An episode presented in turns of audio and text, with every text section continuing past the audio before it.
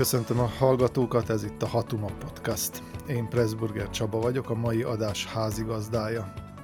Ezúttal is olyan aktuális témákat vitattunk meg, amelyek a határon túli magyarokat érintik elsősorban, de természetesen nem csak a határon túli magyarokhoz szólunk. Itt vannak velem újságíró kollégáim, Parászka Boróka, aki Erdélyből kapcsolódik be a műsorba, és Finta Márk, aki a felvidéket képviseli virtuális törzsi kerekasztalunknál. Én a Vajdasági Hatuma törzs fogadatlan prókátora vagyok. 14. éve nevezzük a Nemzeti Összetartozás napjának június 4-ét, vagyis az 1920-as trianoni békeszerződés aláírásának évfordulóját. Ez a nap, amikor kezeink összeérnek, talpaink egymásra lépnek, szemünkben a boldogság fénye ég, legalábbis így szólt az ünnep himnusza, az összetartozás dala, amit úgy is ismertek, mint a Barackva, a Barackva színű szerzemény. De erre szerencsére egy ideje a feledés homája borult. Felobbantak viszont az őrtüzek, amelyeket a Hatuma közösségek gyújtottak Kárpát-medence szerte, és immár termést is hoznak a bő tíz éve elültetett összetartozás fái. Az emlékezés szimbólum rendszere nekem legalábbis úgy tűnik, a pozitív hozzáállást hivatott sugalni, és hogyha ilyen konyha pszichologizálni akarnék, akkor azt is mondhatnám, hogy ez a megközelítés arról szól, hogy félig te, teli van a pohár, ami végülis traumafeldolgozásnál talán nem is egy elvetendő módszer.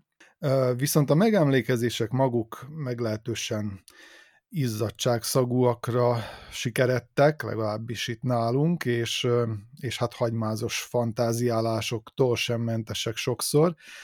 Minden esetre én a magam részéről, és magát az elgondolást jónak tartom, hogy ne folyton a történelmi tragédián keseregjünk és dőjünk évről évre rituálisan a kardunkba, hanem gondoljuk végig, hogy mit tudtunk és mit lehetne a jövőben kihozni ebből a helyzetből, amiben a Trianon után került a térségünk.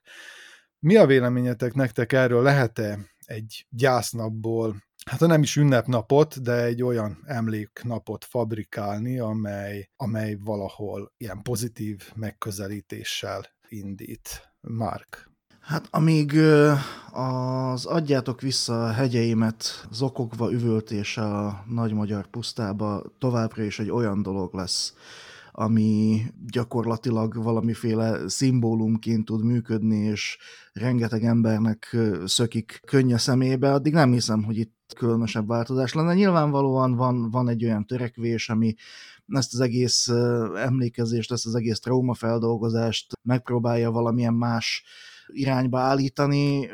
Most Komáromban nálunk az összetartozás tánca volt például egy olyan dolog, ami abszolút pozitívan és látványosan egészen másfajta megközelítésben reagál, vagy, vagy, vagy reflektál, vagy emlékezik Trianonra, illetve arra, hogy a magyar nemzet az nem feltétlenül befolyásolódik a határok által. Igazából itt arra mutatnak rá, hogy mi egy kultúrnemzet vagyunk, rengeteg dolog köt össze minket, a, a nyelvünk mellett a gondolkodásmódunk és rengeteg más dolog. Viszont én még mindig úgy érzem, hogy, hogy amíg a politikai nemzet hangsúlyozása ezzel párhuzamosan folyik, addig igazából nem nagyon lesz sok értelme arról beszélni, hogy, hogy átértékeljük magunkban ezeket a dolgokat, mert egyszerűen most a, a politikai nemzetépítés és ezeknek az üzeneteknek a, a súlykolása, és ez, a, ez az összesűrítése ezeknek az üzeneteknek, ez, ez egyszerűen túlságosan jól működik a jelenlegi geopolitikai környezetben, és ez nem segít azon, hogy meghaladjuk ezeket, ezeket a traumákat, szóval bennem nagyon-nagyon ambivalens érzések vannak most, és nagyon kíváncsi vagyok, hogy mit mondtok ti, mert, mert tényleg ez egy olyan dolog, ami egyszerűen nem tud eldőlni se jobbra, se balra, se előre, se hátra, tényleg nagyon nehéz erről így, hogy összeszedetten gondolkodni, azt gondolom. Boróka, benned milyen érzések vannak június 4-e kapcsán, illetve hát látván ezeket a megemlékezéseket, hogyan látott ezt a helyzetet, ezt a kvázi pozitív megközelítést, ami nem mindig sikerül, és néha átcsúszik, mégiscsak adjátok vissza a hegyeiket be. Az összes hegyit van a szomszédom, hogy én, én harácsoltam össze. Na jó, hát nem akarom a felvidékiektől orozni a hegyeiket, de azért alapvetően a hegyek itt vannak a szárnyaim alatt. De az az örömhírem egyébként, hogy képzeljétek el, hogy a teljes román kormány, román politikai elit a Pátria Rádiót hallgathatta a múlt hétvégén, és benneteket, és megszívlelték, hogy nincs hiszti, ne, nem kell mindenre reagálni, tehát rá lehettek tapadva a Haktuba podcastre, mert olyan csend volt a múlt hétvégén Trianon kapcsán. Hatalmas volt a hallgatottság, úgyhogy elképzelhető abszolút. Szinte így hallottam. Jaj, kedves Finta Márk és Pressburger Csaba, köszönjük szépen, nem, nem ismertük volna fel. A...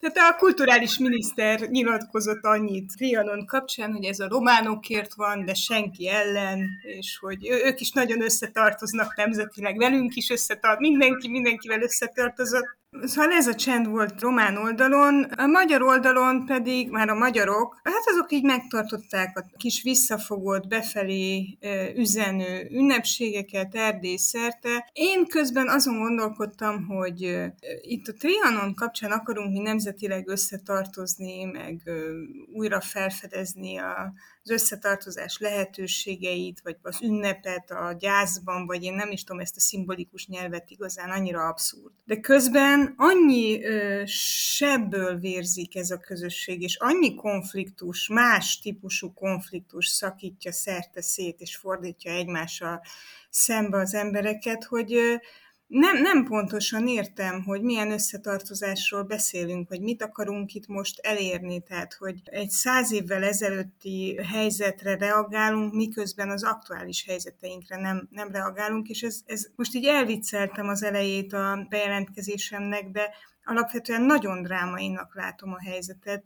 A politikai megosztottság kapcsán, a kulturális megosztottság kapcsán mindenféle szinten konfliktusaink vannak, és így akarunk nemzeti összetartozásról beszélni. Érte? Ez most így értelmezhetetlen sajnos. Nálunk az a hatalmas probléma, és kapcsolódok arra is, amit mondtál, meg arra is, amit mondtam a politikai nemzetépítésről, hogy egészen más törésvonalak mellett létezünk most, mint pár évtizeddel, vagy még másfél évtizeddel korábban. Nagyon érdekes volt az, a, az amit Gyimesi György mondott, ugye ő, ő az a politikus, aki az elmúlt időszakban parlamenti képviselő volt egy szlovák párt színeiben, és aztán átigazolt egy magyar etnikai párthoz gyakorlatilag, a, a szövetséghez, és most ő az ilyen vezérszónok arca gyakorlatilag annak a kampánynak, ami már zajlik a szeptemberi választásokra.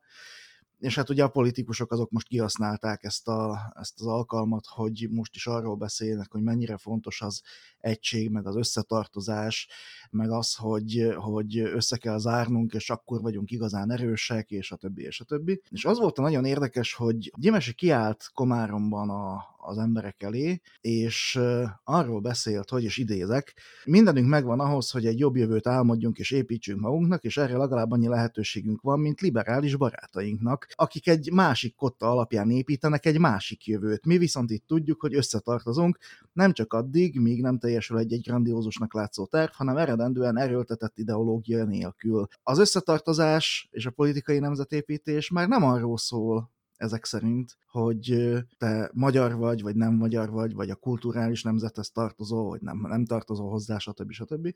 hanem arról szól, hogy liberális vagy-e, vagy a magyar kormányhoz hű, vagy a magyar kormányjal egyetértő.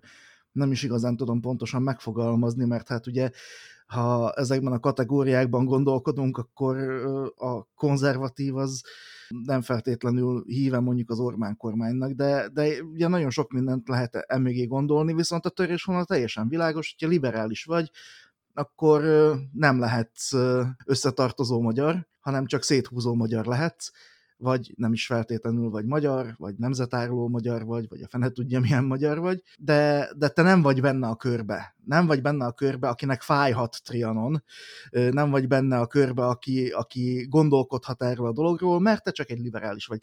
Tehát nagyon-nagyon világossá kezdenek válni ezek a vonalak, és hát igen, beszélhetünk ilyen, ilyen módon bármiféle összetartozásról, vagy pozitív gondolkodásról arról, hogy létezik bármilyen határon túli magyar közösség? És ez most egyre inkább megfogalmazódik, egyre, egyre jobban manifestálódik ezekben a, ezekben a közösségekben, ezekben a terekben, és már nem zárt ajtók mögött beszélgetnek arról, hogy, hogy vannak ilyen-olyan nemzetvesztő emberek, hanem teljesen nyíltan megy a nemzetárulózás, a, ha- a hazárulózás, és a legfinomabb az, hogy a liberális barátaink máshogy gondolkodnak a jövőről. Úgyhogy igen, tehát, tehát megnyilvánul ez az egész, és egyszerűen most már itt van, és, és besettenkedett a közbeszédbe. Úgyhogy így állunk, azt gondolom. Amikor megszületett ez a törvény 2010-ben, én az az igazság, hogy nagyon pozitívan értékeltem, mert, mert ezek az üzenetek, amik, amik papíron szerepeltek, ezek számomra szimpatikusak voltak. Tehát csináljunk akkor ebből a, ebből a gyásznapból, ebből a traumatikus pillanatból, amit, amit, amit tényleg évről évre úgy élt meg a magyarság jó része, hogy hát ennél nagyobb tragédia nem érhetett volna bennünket, és, és uh, igazságtalan és, és borzalmas az egész. A törvénytervezet, illetve már a törvény később ugye uh, a szövegét nem tudom, olvastátok-e, de gyakorlatilag arról szól, hogy haladjuk meg ezt a gondolkodást, nem akarunk változtatni azon, ami történt, elfogadjuk a tényeket, viszont mint kulturális nemzet, ezt az összetartozást, együvé tartozást valljuk, és ennek fényében kívánunk, ha nem is ünnepelni, de legalábbis megemlékezni erről a, erről a dátumról. Tehát, hogy, hogy a diskurzust, azt, ami eddig a Trianon diskurzust jellemezte, a, a, egyfelől ugye a, a szélső jobbon a mindent vissza, nem, nem soha, lesz még Erdély a Magyarországé, a másik oldalon pedig az, hogy hát az a magyar, aki Magyarországon él, magyar állampolgárként, és ott teljesen mindegy, hogy milyen nyelvet beszél, de a határok behatárolják ennek a nemzetnek a határait. És, és jött egy új szemlélet, vagy, vagy megerősödött, úgy mondanám, amely ezt a két, kétféle megközelítést próbálta meghaladni, és maga az elképzelés számomra szimpatikus volt, de az a, annak a megvalósulása, főleg az utóbbi időben, amióta, amióta felerősödtek ezek a kirekesztő hangok, és amiről már te is beszéltél, ez nálunk is abszolút érződik. Picit csak egy, egy mondat erejéig visszacsatolnék a, a múlt heti műsorunkra, amikor a könyvkiadás kapcsán beszélgettünk arról, hogy bizonyos vajdasági magyar szerzőknek a köteteit, akik már egyébként Magyarországon élnek húzamosabb ideje, nem akarja nem adhatja ki politikai parancsra a Fórum könyvkiadó Újvidéken. Most Pásztor Istvánnak a beszédéből, amelyet a, az összetartozás napja kapcsán tartott, kiderült az is, hogy miért, szűkösek az anyagi lehetőségek, és azokat fogják előnyben részesíteni minden téren, akik hát úgymond itt a végvárakat őrzik, és nem pedig gyáva módon elszöktek. Tehát már nem is csak ez a liberális és nemzeti megosztottság létezik, és, és hangsúlyos, hanem az is, hogy ki az, aki aki jó magyar, olyan értelemben, hogy megmaradt a szülőföldjén, és ki az, aki gyáván megfutamodott ettől a, ettől a szereptől, hogy őrizze a végvárakat őrkutya módjára. Szóval ezek, ezek a dolgok, amik, amik bennem így megfogalmazódtak, és hát azt látom, hogy így, így maga az ünnep, vagy megemlékezés nálunk legalábbis nem nagyon integrálódott a nemzeti ünnepek sorába, nem tudom nálatok ez hogy van, mennyire érzitek azt, hogy sikerült úgymond hagyományt teremteni az elmúlt bő tíz évben ebből az eseményből. Én nem tudom, én olvastam egyébként a törvényszövegét, nem voltam egyáltalán olyan optimista, mint te, és nem vagyok meggyőződve, hogy, hogy itt bármiféle politikai, kulturális közösség erősítés, egyesítés, hasonló eszközökkel kell történjen. Nagyon sok ok miatt, azért mert túlságosan vitatott eseményről van szó, nagyon-nagyon részlet, sok részletét nem látjuk át, nagyon, nem egy trianon van, hanem nagyon sokféle regionális, térségi alapon, családtörténeti alapon egészen másképpen éli meg Trianon, Szabadka, mint Kolozsvár. Szóval mi megpróbáljuk leegyszerűsíteni azt a folyamatot, ami, ami a múlt század elején az osztrák-magyar monarchia széteséséhez vezetett, és aztán a nemzetállamhoz való viszonyunkat próbáljuk meg egyetlen egy mondatban sűrítve valamiféle közösségképző elvét tenni. Ez, ez nem fog menni, én ezzel nem is nagyon vitatkoznék, és abban sem vagyok biztos, hogy itt ünnepnapokra és nem békés hétköznapokra van szükség ahhoz, hogy valamiféle, ha nem is nemzeti összetartozás, de kulturális és politikai béke, megbékélés következzen be. És az én nagy kérdésem mostanában az elmúlt hónapokban, hogy akkor, amikor ilyen megbélyegző, kirekesztő mondatokat hallunk, amit a, a Márk is mondott, hogy a, és akkor mindenki tudden előjönnek. Szidják a liberálisokat, de így, ugyanígy rengeteg ilyen csoportképzést és ellenségképzést látunk és kirekesztést, hogy ezekre hogy kell reagálni. Hogy lehet úgy reagálni, hogy az ember ne kényszerüljön vele védekező pozícióba, semmiképpen se legyen támadó pozícióba, hogy fent tudjon tartani egy még meg sem született párbeszédet, vagy ki, meg tudjon alkotni egy, egy párbeszédet, és erre én láttam mostanában pozitív példákat. A már itt a műsorban is emlegetett Csíksomjói búcsún a Csíksomjói Ferences rend vezetője Urbán Erik tartott egy egyébként Ferenc pápa szellemiségének tökéletesen megfelelő szociálisan érzékeny, integratív beszédet. Mindenki úgy tartotta és tartja számon ezt az eseményt, mint valamilyen nemzeti, politikai identitás felmutató, jobboldali, sőt szélső jobboldali rendezvény, de hogyha meghallgatjuk a főszónokot, odafigyelünk, és arról kezdünk el beszélgetni, hogyha igen, belemegyünk a hétköznapokba és a kö- konkrétumokba, akkor el lehet, el lehet beszélgetni, és lehet, hogy múlt héten nektek volt igazatok, hogy nem kell minden véres szájú liberálisozásra reagálni. Liberálisozhat bárki, vagy kirekeszthet bármi, de hogyha azt mondod, hogy rendben van, uram, ezt gondolja, így látja azt a politikai identitást, amit én osztok, de engem az érdekel, hogy mit ad ki a fórum kiadó, hogy hogyan lehet a Marosvásárhelyi Színház évadját minél színesebbé tenni, hogy hogyan tudjuk a gyermekvédelmet biztosítani a bőte hálózaton, vagy a közoktatási rendszeren belül, és beszéljünk ezekről, mert ezek a közös dolgaink, akkor előbb-utóbb ki kell valamilyen pár, párbeszédnek alakulni. Én arra gondoltam, amikor, amikor erről beszéltem, hogy számomra maga a törvény megszületése egy pozitív fordulat volt, mert azt sugaltam most, hogy mennyire volt, voltam optimista olyan szempontból, hogy ez a, ez a rendszer meg is tudja azt valósítani, amit törvénybe foglalt, az egy más kérdés.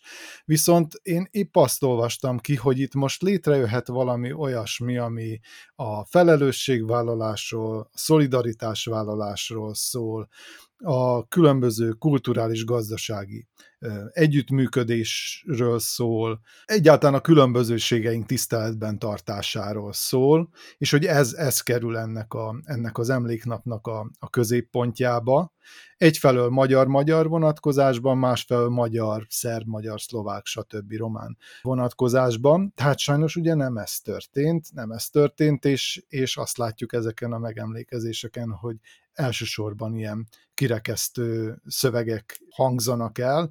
Mi volt a helyzet Szlovákiában ilyen tekintetben? Valaki gyimesén kívül még mondott-e olyan úgymond fontos beszédet, vagy, vagy az ünnepet megpecsételő beszédet, amire érdemes volna felhívni a figyelmünket? Nem már. gondolom, hogy volt ilyen beszéd, illetve ezek a beszédek általában nagyon gyakran egy kaptafára készülnek, és az aktualizációs pont az most épp a, a szövetségen belül uralkodó helyzet és a választás ezzel párhuzamosan, illetve ezzel összefonódva, amire most készülni kell, és politikai kondicionálásra van szüksége a, a választóknak, legalábbis így gondolják a spin doktorok, azt gondolom. De kicsit visszatérnék még ehhez a, ehhez a törvényhez, meg ahhoz, hogy ez, a, ez az összetartozás az hogyan valósul, vagy nem valósul meg a hétköznapokban. Én egy olyan városban élek, amely gyakorlatilag egyfajta Trianon állatorvosi ló, ugye én Komáromban élek, a Duna másik oldalán ott van egy másik Komárom, és nagyon sokszor jön fel példaként, hogy hogyan működik együtt ez a, ez a két város, meg mit jelent az, hogy, hogy együtt működik ez a, ez a két város. Ugye volt egy ilyen szlogen is, hogy két ország, egy város, de az az érdekes ebben az egész történetben, hogy az a sok év, amíg a Duna valódi határvonalként működött, ez megtette a hatását, és a két komárom meglehetősen eltávolodott egymástól. Nyilvánvalóan nem szakadt meg az összes kötelék, nyilvánvalóan van, van egy örök kapocs a lakosok között is, de ettől függetlenül ez a, ez a sok éves külön élés, ez megtette a hatását, és nagyon sokszor volt olyan, illetve nagyon sokáig volt olyan, hogy az észak komáromiak mint egy, egyfajta idegen és szűz területre mentek át Dél-Komáromba, amit megpróbáltak felfedezni, és hát a déliek is, mint hogyha idegenbe mentek volna Észak-Komáromba felfedezni. Ugye az volt a vicces része ennek az egésznek, hogy míg a dél-komáromiak általában sörért jöttek a cseszkókhoz, a csehszlovákokhoz, addig a, a szlovákiaiak meg, meg túrorudéért mentek át a, a dél-komáromi boltokba, úgyhogy volt egy ilyen gasztro cserebere, de valahol, valahol ez merekedt ennek az egymás melletti élésnek a, ezen a szintjén, vagy ebben a mentalitásban, és én azt vártam, hogy ez változni fog. Tehát én nagyon régóta ápoltam elég szoros kapcsolatokat Dél-Komárommal, én ott szijátszoztam hosszú-hosszú évekig játszottam egy rockszínházban, és én jobban ismertem az ottani fiatalokat, az ottani mentalitást, magát a várost, kicsit már eljutottam arra a szintre, hogy a sajátomnak érezem, és azt vártam, hogy megszületik egy ilyen törvény, és a két város valahol, valahol elindul azon az úton, ahol én elindultam annak idején hogy, hogy tényleg rálépünk a jobb megismerés útjára, a, a szerves együttélés útjára, hogy ennek tényleg lesz valamilyen, valamilyen összetartó, kohéziós üzenete, és, és én nagyon örültem ennek, és aztán rájöttem, hogy ez alapjában véve nem sokat változott.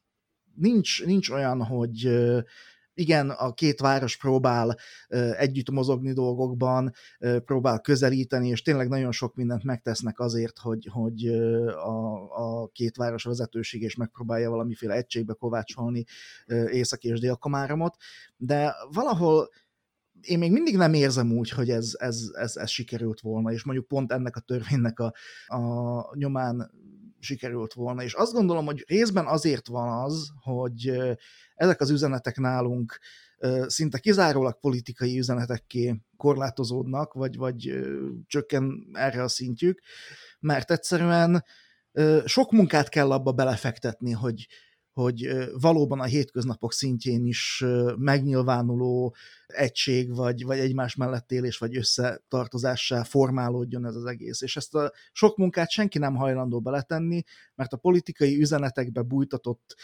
mozgósítás, meg hasonló dolgok, ezek sokkal egyszerűbbek, nem kell velük annyit szöszölni, nem kell erre politikai programot építeni, hanem egyszerűen elég kiengedni az éterbe, és aztán a politikus úgy érzi, hogy ezzel le van tudva a napi penzum valahol, valahol ezt gondolom erről az egészről, és ezt rendkívül szomorúnak tartom. Nagyon furcsa az, hogy éppen komár, a két komáromról beszélsz, hogy, hogy, hogy nem találtak egymásra, miközben hát tényleg nálatok már határellenőrzés sincs, és tényleg azt várná az ember, hogy, hogy csak át kell a túloldalra, és nincs is túloldal, mhm. úgymond, hiszen, hiszen nincs De határ. Van egyfajta egymásra találás, nem erről van szó, hanem arról van szó, hogy én e, e, ettől egy sokkal-sokkal mélyebb integrációt vártam, hogy, hogy tényleg ne, mhm. nem, nem fogjuk majd külön kezelni a, a két várost, hanem valahogy tényleg lesz egyfajta egységes szellemiség, és ez nem jött létre, pedig ez lett volna talán a fő cél, azt gondolom. Uh-huh. Hát nem tudom, hogy király halom és ásott halom között mennyire szoros a kapcsolat, az egyik Vajdaságban, a másik Magyarországon van, és talán onnan ö, ismerhetik a nevét a hallgatók, hogy ez az a település vagy falu, ahol a mi hazánk irányít, és ahol Torockai László volt sokáig a polgármester. Azért említem épp ezt a két települést, mert Királyhalom, a vajdasági település az, ahol a központi rendezvényeket tartani szokták, és most is itt mondott a VMS elnöke beszédet, amiből már egy dolgot, ami a, a Magyarországra költözöttekkel kapcsolatos, azt már idéztem is. Ő egyébként az önbecsülést emelte a beszéde középpontjába, úgy értékelte, és eddig nagyjából egyet is értettem vele, hogy, hogy ez egy olyan nap, amikor az önbecsülésről beszélhetünk, amikor úgymond visszakaptuk azt az önbecsülést, saját értékeinkkel való tisztában levést, és uh, amit viszont ez, ezután mondott, azok hát meglehetősen diskutabilisak, ugyanis uh, egyre többször olyan kijelentéseket tett, illetve olyan mondatokat fogalmazott meg, amelyek, amelyek megint ezt a, ezt a kirekesztősdit erősítik. Például az az insinuáció, hogy a nemzeti hovatartozás vállalása Európában ma a szélső jobboldali nézetnek számít, hát ez, ez valóban egy, egy, egy hát nem is tudom köpni, nyelni nem tud az ember, amikor ilyet hall, és elnyomó toleranciának nevezni azt, amivel úgymond ez a, az általa vóknak sugalt kultúra viszonyul a nemzeti identitáshoz, azt gondolom, hogy ezek olyan dolgok, amiket, amik légből kapottak, és, és nem egy mainstream, ami, ami, ami ahogyan ő próbálta ezt a dolgot beállítani. Nem idéznék több, többet ebből a beszédből, ugyanis tényleg viszonylag hosszú volt és széttartó, én arra volnék kíváncsi még, hogy milyen üzenetek jöttek át Erdélyben az ünnep vagy megemlékezés kapcsán. Mondom, itt annyira uh, átlengett mindent a, uh, az ortodox húsvét miatt be, csendes uh, hétvége, hogy különösebben nem jött át semmi vagy nem, aki erre különösen nem figyelt oda, és ilyenből nagyon kevés ember volt, az, az egyszerűen nem foglalkozott vele. Egyébként pedig politikailag nagyon aktív és nagyon forró ez a nyár elő Romániában. Tartanak a tanügyi sztrájkok, ma már uh, sztrájkol uh, és tiltakozik az egészségügyi szektor, és az RMDS hallgat. Uh, kirobbant a legnagyobb uh, ilyen szociális ellátás, kisebbségi szociális ellátást érintő botránya az utóbbi évtizedeknek a bőteügy, és az RMDS hallgat. Nem tudjuk, hogy hogyan zárul le a, a, az idei tanév, és az RMDS hallgat. Kormánykoalíciós tárgyalások voltak, és csak azt lehetett látni, hogy az RMDS nagyon-nagyon csendben kapaszkodik a, pozícióihoz és a kormányon maradás lehetőségéhez egyébként hallgat. Tehát ilyen körülmények között az, hogy ki milyen táblát koszorúz meg, miközben az emberek azt lesik, hogy ki tudják fizetni a számlájukat, mit csináljanak a gyerekkel, ha nem tudják iskolába vinni, hogy, hogy, hogy fog leérettségizni a gyerek, ha nem kezdődnek meg az érettségi vizsgák. Ilyen körülmények között tényleg egy, egy, elviszi az egzisztencia ezeket a, ezeket az ünnepeket, és hogyha már beszéltünk a múlt héten a vajdasági könyvcenzúráról, vagy minek nevezzük, nem tudom, minek nevezzük, akkor mondjuk el, hogy volt egy kulturális botrány, ami szegről végről érintette Erdélyt is. A Pesti Színház letiltotta Székely Csaba Kalandfilm című jövő évad elejére tervezett darabját, vagy lemondott a bemutatóról. Egyelőre nem nagyon lehet látni, hogy miért. A hivatalos indoklás szerint azért, mert a szerző öt napot csúszott a kézirat leadásával, Ugyanebben a színházban fél évet csúsztattak januárban, vagy több mint fél évet egy másik bemutatót. Tehát ez a ugyancsak szövegkönyv problémák miatt, ha jól tudom, bár ebben ezt nem tudom egészen biztosan állítani. Szóval ilyen körülmények között erős a gyanú, hogy másról lehet szó. Ez a kalandfilm egyébként, apropó Trianon, darab arról szól, hogy mindannyian a Kárpát-medencében olyan családokból jövünk, ahol van valamilyen hasadás, szembenállás, sokféleség. Mindenkinek van egy erdélyi nagymamája, egy szerb nagybácsia, egy szlovák ángyúja, egy zsidó felmenője, nagymamája, nagypapája, szomszédja, és ezből a sokféleségből alakul ki ez a posztmonarchikus konfliktusorientált, csak szembenállásokban, csak dihotómiákban gondolkodni tudó magyar politikai kultúra, és ez, ez válik most robbanó el egyé. Szóval egy ilyen fura, és a konfliktusainkról, konfliktusaink természetéről szóló darab lett volna, amit apropó Trianon, a trianoni emléknap után két nappal váratlanul, teljesen váratlanul lemond a színház vezetése, a rendezője pedig egy örmény magyar erdélyi, nagyon híres színház és filmrendező Kincses Réka. Szóval értitek, mi az üzenet, hogy hogy fontos nekünk a, e, a, a Trianon emléknap, de közben cenzurázzuk a vajdasági könyvkiadást, vagy vajdasági könyvkiadást cenzurázza önmagát. Pesten nem kerülhet bemutatóra egy erdélyi magyar szerző és egy erdélyi örmény magyar rendező sokféleségeinkről szóló darabja.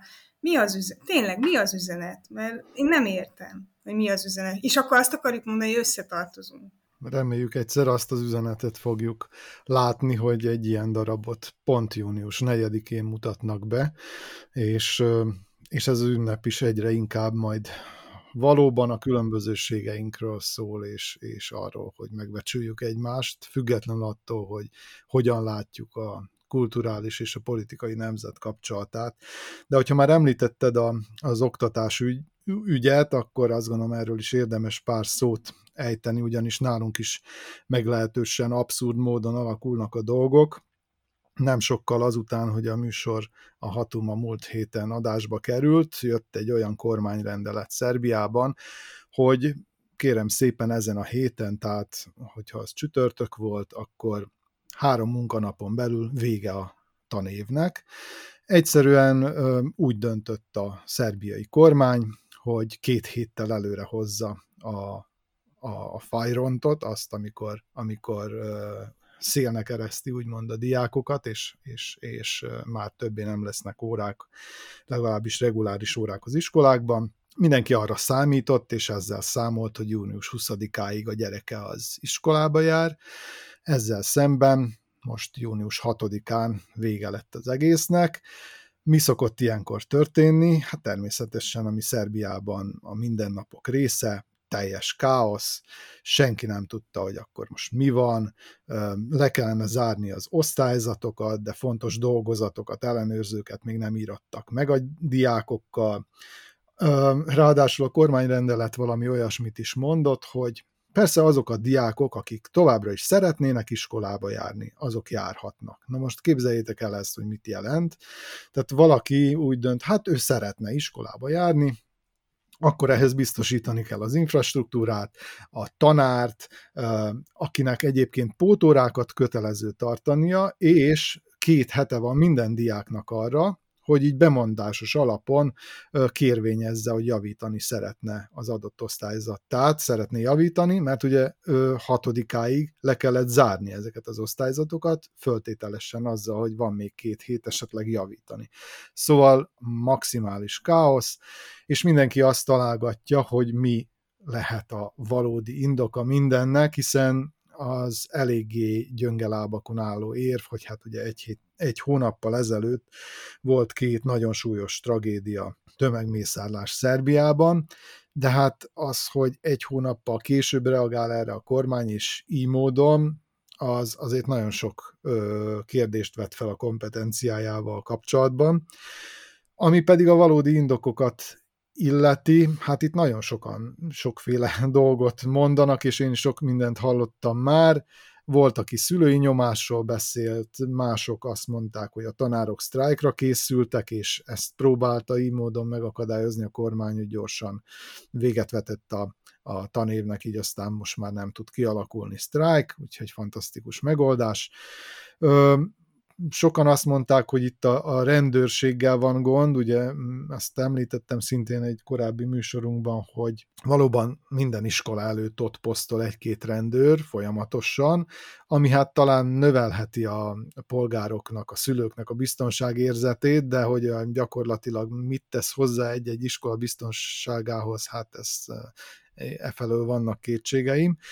De hát ezek a rendőrök ugye hiányoznak máshonnan. Például hiányoznak a, az utak mentéről, ahol, ahol az állam busás jövedelemre tehet szert azzal, hogy leállítja a, a, a szabálytalanul közlekedőket, is jó megbünteti. Hát most nincsenek a, az utakon rendőrök, mert ott állnak az iskolák előtt.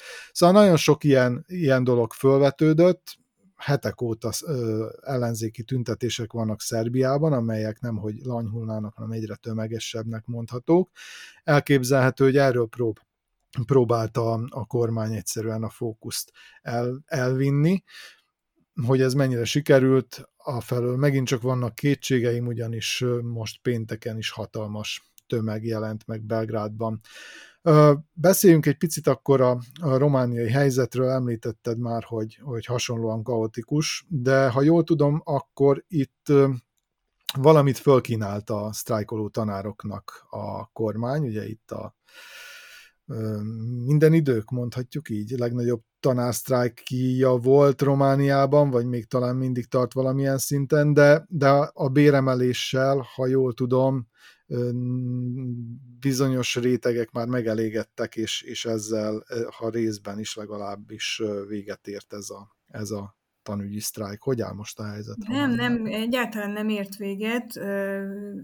A 300 ezer sztrájkoló pedagógusból és tanügyi dolgozóból 15 ezeren fejezték be a munkabeszüntetést, de ők is jelentős részben szakszervezeten kívüli dolgozók, tehát nem azokat, akiket a szakszervezetek mozgósítanak, azok kitartanak, és azért tartanak ki, mert ugyan kisarányú, de hosszú távon nem garantált béremelést ajánlott a, a kormány az alapvető követelések nem teljesültek. A legfontosabb követelés az, hogy a pályakezdő tanároknak a bérét belátható időn belül igazítsák a, a átlagkereset szintjéhez ne legyen alatta, mert hogyha nem tudják ezt biztosítani, akkor olyan mértékű lesz a pedagógus hiánya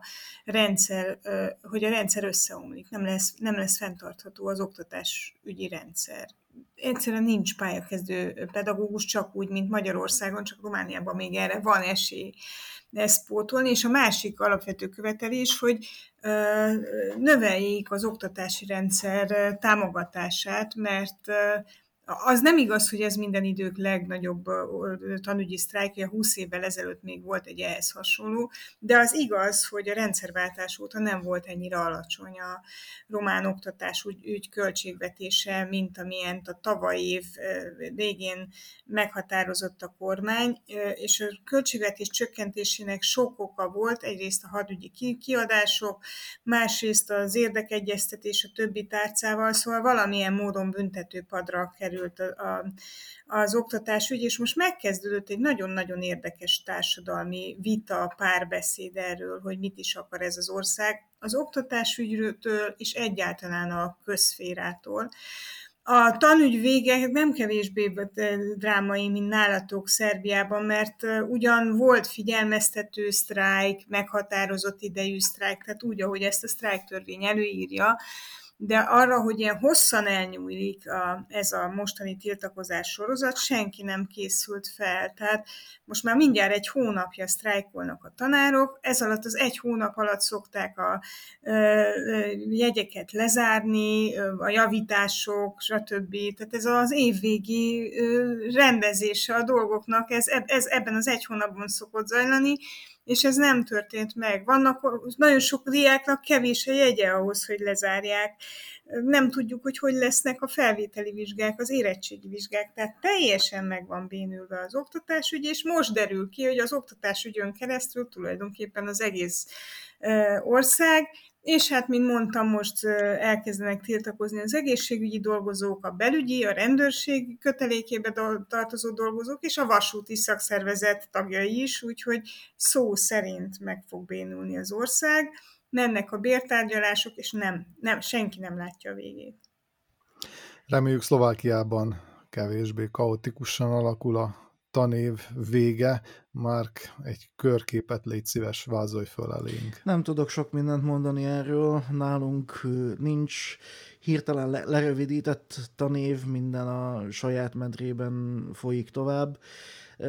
Igazából azok a lényeges pontok, amik, amikről a legutóbbi adások egyikében beszélgettünk, hogy milyen helyzet a szlovákiai tanárbérekkel, hát ebben sem nagyon van változás.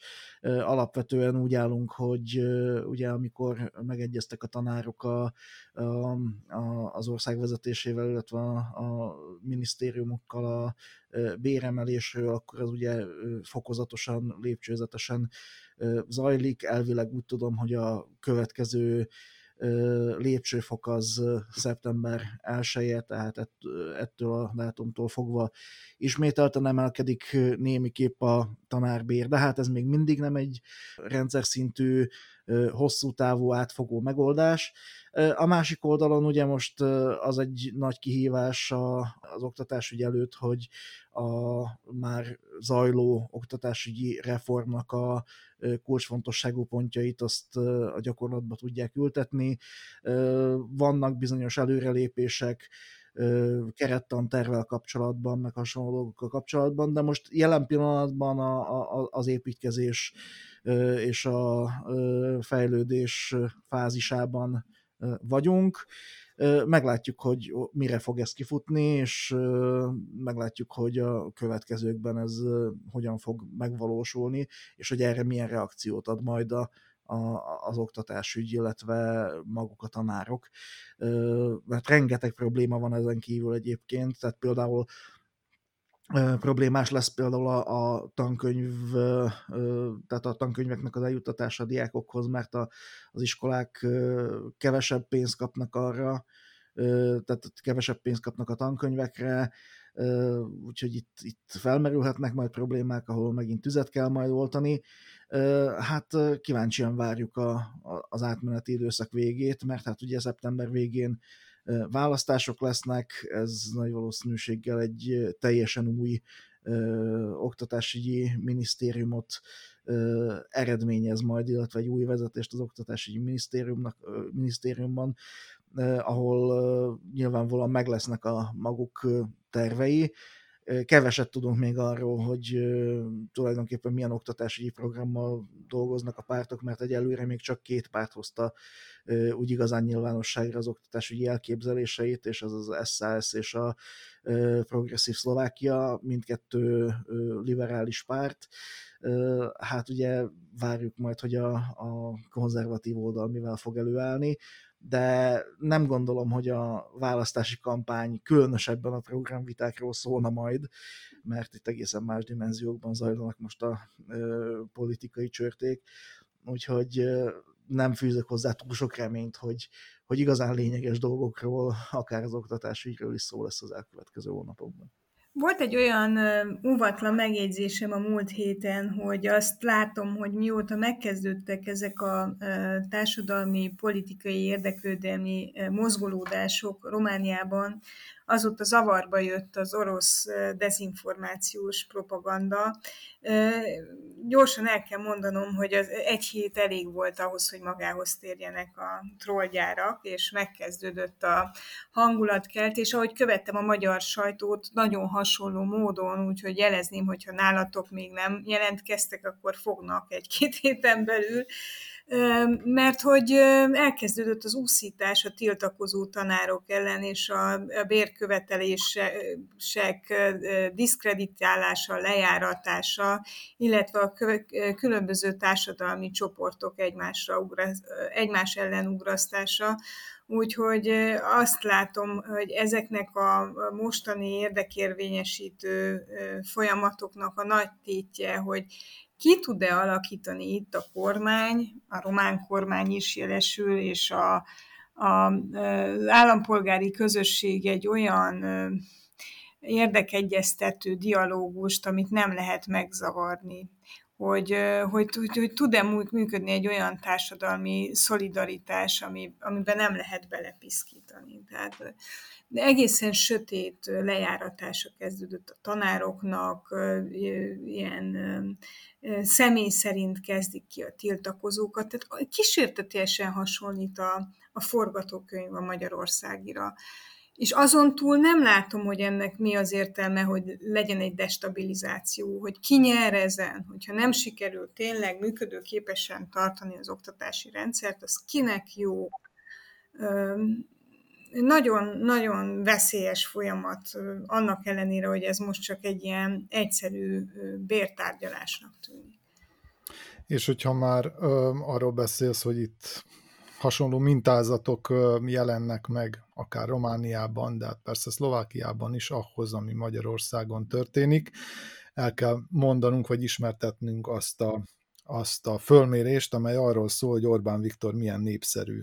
Nem csak Magyarországon, ahol egyébként még csökkent is valamelyest a népszerűsége, hanem Szlovákiában, illetve a másik ország, ahol, amit vizsgáltak, és ami, ahol igencsak népszerűnek bizonyult, az Bulgária. 48%-a nyilatkozott pozitívan a magyar miniszterelnök, a szlovákiai és a bulgáriai megkérdezetteknek, Magyarországon pedig ez 43, tehát 5 százalék ponttal kisebb. Mivel ugye itt elsősorban Szlovákia van a tapétán, Szerbiát gondolom, hogy nem is vizsgálták, bár itt is valószínűleg a szlovák és a bolgár eredményekhez hasonló ö, eredmények születtek volna, Románia pedig hát annyira nem érdekes, hiszen azt hiszem, hogy csak a 32 a Orbán Viktor népszerűsége. Úgyhogy Márkhoz fordulnék, hogy te mit látsz e mögött, mi, mi az oka, mert sokan azzal próbálták magyarázni, hogy hogy hát ott népszerű, ahol, ahol azt látják a polgárok, hogy a, a saját kormányzatuk az, az valami egészen más, és hogy valami olyanra vágynak, ami Magyarországon van. De hát Szerbiában nagyon hasonló, tehát ez mondjuk egy ellenér volna, akkor, akkor meg mi, mi lehet itt az, ami, ami megmozgatja az embereket, amikor Orbán Viktorról van szó? Hát ugye azt is figyelni kell, hogy milyen fokon áll a, a kondicionálás, tehát Szerbiában azért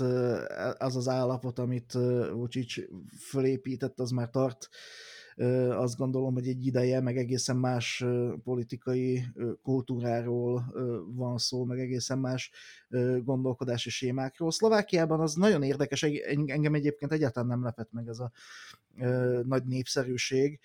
15 évvel ezelőtt, vagy, vagy tizenvalahány évvel ezelőtt Orbán még a legnagyobb mumus volt Szlovákiában, és lehetett vele nagyon-nagyon keményen példálózni, pont azért, mert az akkori nacionalista, populista oldal, hogy ez a, ez a, ez a politikai szárny, ez éppen akkor ellenségképet faragott Orbán Viktorból, meg a magyar revizionizmusból, meg, meg, meg tudom én milyen dolgokból, meg hát akkor ugye nagyon feszült volt a, a magyar-szlovák kapcsolat is, akkor, akkor nem hiszem, hogy ilyen, ilyen eredményt mértek volna Orbán Viktor népszerűségével kapcsolatban a Szlovákiában.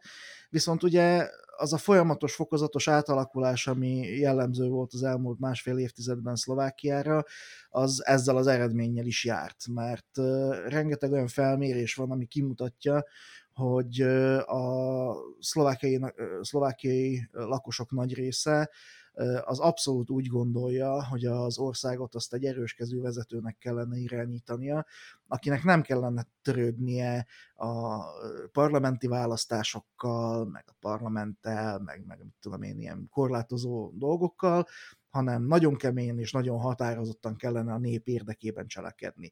Tehát ez, a, ez a, az elképzelés az erőskező vezetőről, ez a nagyon nem, nem, nem túl egyértelműen megfogalmazott, viszont kifejezetten populista retorikában kifejezetten építhető kép, ez nagyon-nagyon sok embernek a fejében gyökeret vert, és hát ezzel kapcsolatban van számtalan olyan tényező, ami ezt erősíti, és ilyen öngerjesztő folyamatot hoz létre, tehát a szuverenitás kérdések, a, azok a lózungok, amik az Európai Uniót egy Szovjetuniónál is rosszabb társasággá degradálják, vagy egy ilyen, ilyennek nevezik, ilyen diktatúrának nevezik meg. A liberál fasiszták emlegetése, meg ezek a, ezek a hasonló lózungok, ezek egyszerűen rengeteg ember fejében gyökeret vertek.